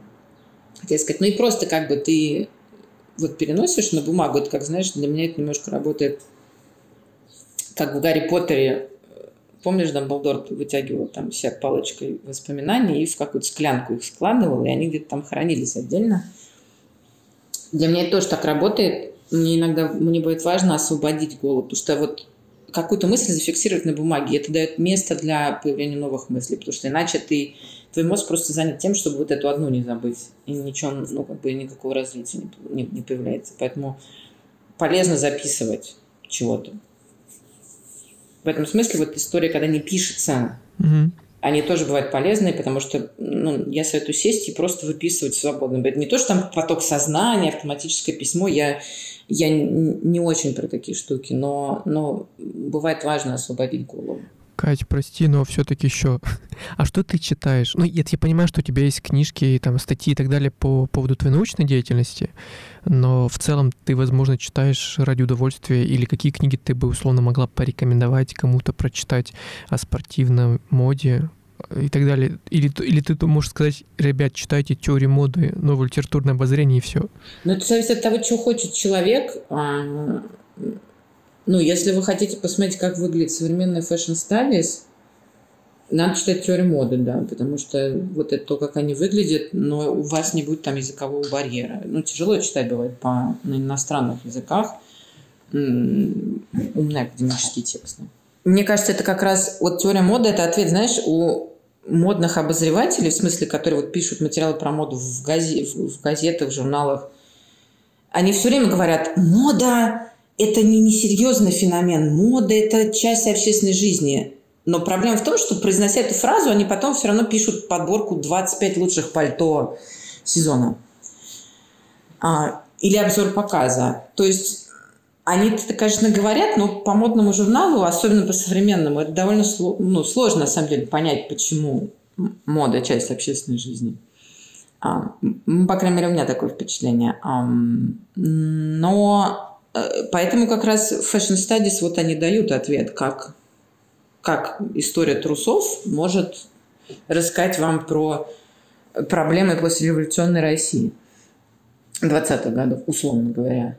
Или как, я не знаю, история женской спортивной обуви или вообще спортивной обуви может рассказать о том, как как человеческая мысль развивалась, потому что сначала же как бы довольно часто в человеческой истории, особенно где технические или материальные какие-то изобретения задействованы, как бы сначала есть идея, что вы хотите получить, а потом продукт. Они не обязательно совпадают. Идея может быть про другое совсем. Но, тем не менее, это довольно часто поиск определенных каких-то вещей или ответов на вопросы из этого продукта уже получается. Даже если тот, кто его продает или делает, не всегда дает себе отчет в том, что я не знаю, за историей простых и дешевых плимсолей, вот этих пляжных тапочек с парусиновым верхом и резиновой подошвой, стоит большая-большая история страха человеческого вырождения, от, попытка ответа на эти вопросы, как нам быть в эпоху индустриализации и механизации, значит, и, и век машин и так далее, и так далее. Ну, в общем, многие другие вопросы. А, такие, такие более глобальные. А, вот, э, э, да, теорию моды читать надо, конечно, обязательно. Э, что я читаю для удовольствия? Ну, я сейчас, да, я в основном сейчас читаю по работе или, или по учебе. У мое guilty pleasure, я отдыхаю, читаю детективы. Я, я, я очень люблю детективы. Ну, ты отдыхаешь вот. таким образом? Ну, разгружаешься, переключаешься. Я отдыхаю, я отдыхаю и привожу мозги в порядок, потому что, ну, как бы я по этой же... Иногда я люблю смотреть детективные сериалы типа CSI, где Понятно, что это фантазийная история, когда все складывается в идеальную цепочку, и все эти доказательства есть. И в жизни так не бывает, но как, по каким-то причинам само наблюдение за процессом того, как человек распутывает какой-то клубок загадок, помогает мне. Поэтому я когда в работе очень устаю, я часто иду читать какой-нибудь детектив. И, и мне это, с одной стороны, меня это очень расслабляет, с другой стороны, у меня как-то вот в голове извилины в какой-то правильной последовательности выстраиваются. А, из моих любимых авторов я очень люблю Николая Свечина, это российский да, автор детективов. Угу. Исторические детективы пишет, а, кажется. Он же, да, он же, собственно, да, с Нижнего. Угу. А, И вот его серия про, про Лыкова мне, мне очень нравится. Я надеюсь, что она ему не надоест. Я была большой поклонник Бориса Акулина, ну, в смысле... Э, Фандорина? Я сейчас люблю... Да, я люблю серию про Фандорина, но мне кажется, в какой-то момент, к сожалению, для читателей случилась трагедия, как бы он сам устал от этой серии да, Бориса а. А он же сам об этом говорил, да, что он устал Да, да, ему, ему явно стало... И это в какой-то момент и в книгах тоже, и в книгах тоже чувствуется. А, вот. Я надеюсь, что со Свечным это не произойдет, потому что я прямо отслеживаю фанаты. Вот сейчас я очень страдаю, потому что сюда не получишь в Америку книжек теперь новых оперативно, а, а электрические почему-то выходят с большим опозданием. Я знаю, что у него вышла книжка вот новая, которую, или даже две, которые я еще не читала, и это мучит меня. А, я хочу до них добраться. Вот, а, значит, я еще люблю британские детективы Золотого века, ну, Агату Кристи, Конан Дойля, а, я люблю Дороти Сейерс, я люблю Патрисию, боже мой, Патрисию Уэнтворд. Ну, в общем, это, как правило, детективы 20-х, 30-х годов. У Дороти Сейерс еще... Сейчас, да, да, да, да, у нее же Питер Уимзи. В общем, у нее есть серия книг про Питера Уимси, который аристократ и детектив. И там есть книжка, которая по-русски называется «Возвращение в Оксфорд». И мне кажется, что вот если вы хотите... Ну, это очень хорошая книжка. Детектив там, он немножко такой на втором-третьем плане, там довольно простая интрига. Но мне кажется, что Сейерс в какой-то момент мучил тоже та же проблема, как, какая мучила многих других жанровых писателей – что как бы с одной стороны обстоятельства хотели от нее новых книг про новых детективов, с другой стороны ей хотелось поговорить про что-то больше, чем просто кто кого укокошил там вот при этих обстоятельствах. И мне кажется, что как бы у нее разный баланс вот этих двух потребностей в разных книгах есть, но вот тут он идеален. То есть это прям, если вас интересует история женского образования – и женщин на работе, и женщин в академии, и как это не просто, в том числе с бытовой точки зрения, вот это очень хорошая книжка. Я ее периодически перечитываю, когда я устаю и забываю, зачем я выбрала заниматься в жизни тем, чем выбрала. В этом смысле, значит, если вы еще хотите что-нибудь понять про одержимых, ушибленных на голову исследователей, есть книжка «Обладать» Антонии Байет – и вот для меня это идеальный, ну вот, это прям, мне кажется, если бы я могла кого-то в свою голову пустить, лучше бы не получилось. А, значит, вот эти два человека, которых ты не можешь жить и дышать, пока ты не поймешь, почему писатель Падуб в XIX веке, кому он, блин, посвятил это стихотворение. Вот ты пока этот документ в архиве за три земель, у тебя нет денег, но ты, если не увидишь эту бумажку, ты умрешь. Вот как бы эта книжка про это, и она очень четко про таких людей, как я и Сережа, мне кажется, много чего объясняет. Вот, и, ну, и просто это очень интересная, очень, очень хорошо написанная книжка. Вот. Я еще для... Ну, многие из нас сейчас странный тип такого удовольствия ловят, читая разные книжки, которые помогают, которые как-то созвучны тому, что происходит. Вот кто что перечитывает? Я перечитала рассказ служанки и продолжение его. Для меня это, честно говоря, больше всего созвучно окружающей действительности в большей степени, чем книжки про гитлеровскую Германию. Вот. Получила какой-то странный тип. Ну, это не удовольствие, но... Ну, там, там же хэппи во второй книжке. Это, конечно, да, какое-то странное может быть странное утешение. Не знаю, я пытаюсь еще разобраться в природе своих э, своей потребности прочитать эту, эти книги именно сейчас, но, но тем не менее. Кать, а вот. Катя, я тебе так могу сказать. Во-первых, и пусть в твоей жизни, всег... ну не всегда окей, но э, всег... ну, будет моменты вот из обладать, когда ты находишь на да, искомое всегда во всех смыслах этого слова. Э, я тебе Спасибо, они, они регулярно, регулярно. да, но это просто, вот, вот, да? это кайф, да. это кайф какой-то, да, в какой-то момент, ну, происходит момент, тебе какой-то вот бог архивов, ну, начинает тебе улыбаться, не знаю, у, у многих историков или исследователей есть такое поверье, что как бы ты начинаешь заниматься, и сначала кажется, что как-то ничего-ничего, а потом тебе вдруг вот со всех сторон по твоей теме начинает попадаться. Такая упертость. И это правда так ну, не знаю, тоже вести начинает, то ли просто, может быть, если вот на более рациональные позиции становиться, может быть, ты просто начинаешь интуитивно понимать, где искать лучше. Просто, ну, как бы, не всегда это как-то вот... Тебе не всегда это видно, но... Э, ну, в общем, да, это, конечно, несравнимый кайф найти какую-нибудь штуку, которую ты давно искал, или там, не знаю, увидеть вот папочку архивную открываешь, в этом... Но, опять же говорю, это, ну, это для определенного типа людей, я думаю, удовольствие. Но эм, это, это как бы вот... Ага. Я тебя понимаю. Ну, это да, там это, это, это какой-то такой отдельный, отдельный вид, вид кайфа. Господи, нас кто-нибудь послушал, господи, лучше бы, нет бы там 10 кроссовок. Да, топ, топ-10 кроссовок этим летом. А, а я рассказываю, книжки. я просто закапываю свою, свою карьеру публичного спикера, мне Социальный кажется. капитал просто, понимаешь, падает, падает. Вот так вот. Да, я она про папочки рассказываю, папочку открыть. Но... Ты, ты знаешь, я напоследок скажу, что, во-первых, я тебе благодарен за разговор. Ой, я очень тебе благодарен, потому что по-хорошему сумасшедших людей всегда интересно слушать о чем бы они не говорили и чем бы они не занимались. А так или иначе, э, ну, было, наверное, опять же понятно, что нормальный, скажем так, человек не будет писать такую книжищу об истории кроссовок. Вот. И ты сегодня ты подтвердила, ты, ну, ты феноменальная, правда. И тебе искренне, опять же, благодарен за разговор.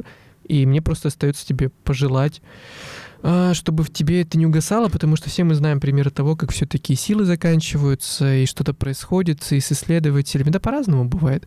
Ничего на самом-то деле страшного в этом нет, тем более, что ты проложила так или иначе эту тропинку, ты все равно стала первым человеком, который написал такой труд о кроссовках на русском языке, и ты уже, как говорится, в каноне, в истории и так далее, как бы пафосно это не звучало, но это факт.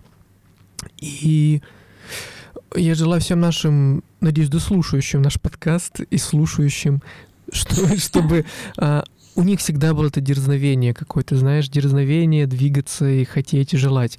Тем более ты проделала такой какой-то удивительный путь в мире текста, в мире истории, в мире спорта, в мире искусства, и как-то все это прекрасно замиксовала, и у тебя это ну, хорошо получается, и я тебе искренне этого желаю. Спасибо тебе большое. Спасибо. Я надеюсь, нас дослушают. Ну да, спасибо тебе неизвестный слушатель, если ты сейчас на этом моменте. Ой, ну что, ребята, это был подкаст э, «Стык в стык». Мы сегодня разговаривали со специалистом по теории моды, собственно, автором книги «Кроссовки культурной биографии спортивной обуви» Екатериной Кулиничевой. Кать, в очередной раз спасибо и пока. Пока, спасибо тебе за разговор.